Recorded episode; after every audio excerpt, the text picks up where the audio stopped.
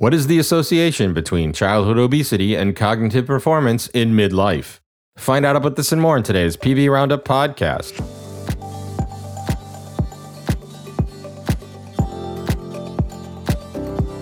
I'm your host, Senior VP Medical Director Dr. Tim Wright, coming to you today from Cape Cod, Massachusetts.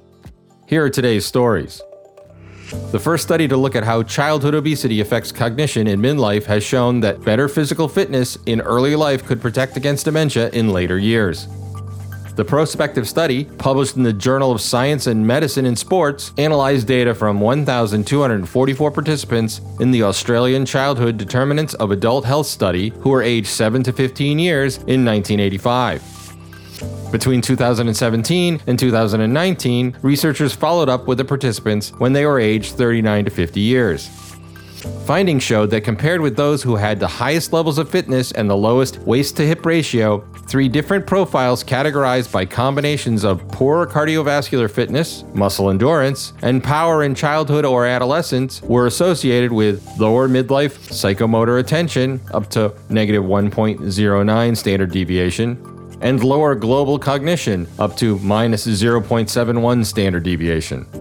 Dr. Michelle Callisaya of Monash University concluded, quote, Importantly, this study indicates that protective strategies against future cognitive decline may need to start as far back as early childhood, so that the brain can develop sufficient reserve against developing conditions such as dementia in older life. In our next story, we learn that a new study published in the Lancet Psychiatry suggests that COVID 19 may have an ongoing neuropsychiatric burden, even with variants that lead to less severe disease.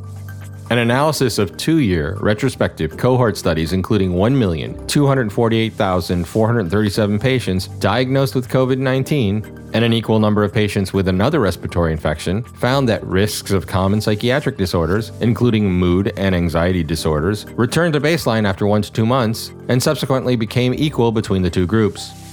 However, risks of brain fog, dementia, psychotic disorders, and epilepsy or seizures were still increased at the end of the two year follow up period.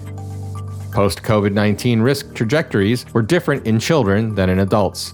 Six months after SARS CoV 2 infection, children were not at an increased risk of mood or anxiety disorders, but did have increased risks of cognitive deficit, insomnia, intracranial hemorrhage, ischemic stroke, nerve, nerve root, and plexus disorders, psychiatric disorders, and epilepsy or seizures.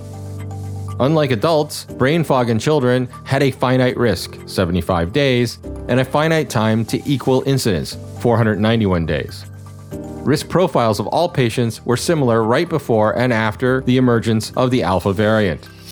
Just after the emergence of the Delta variant, increased risks of ischemic stroke, epilepsy or seizures, cognitive deficit, insomnia, and anxiety disorders were observed, compounded by an increased death rate. With Omicron, there were a lower death rate than just before emergence of the variant, but the risk of neurologic and psychiatric outcomes remain similar. And finally, we learned it may be worthwhile to consider germline genetic testing for all patients with lung cancer.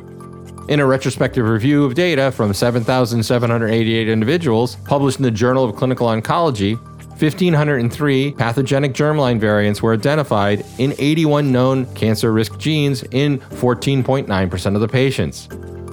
An additional 2.9% of patients carried a single pathogenic germline variant in a gene associated with autosomal recessive inheritance.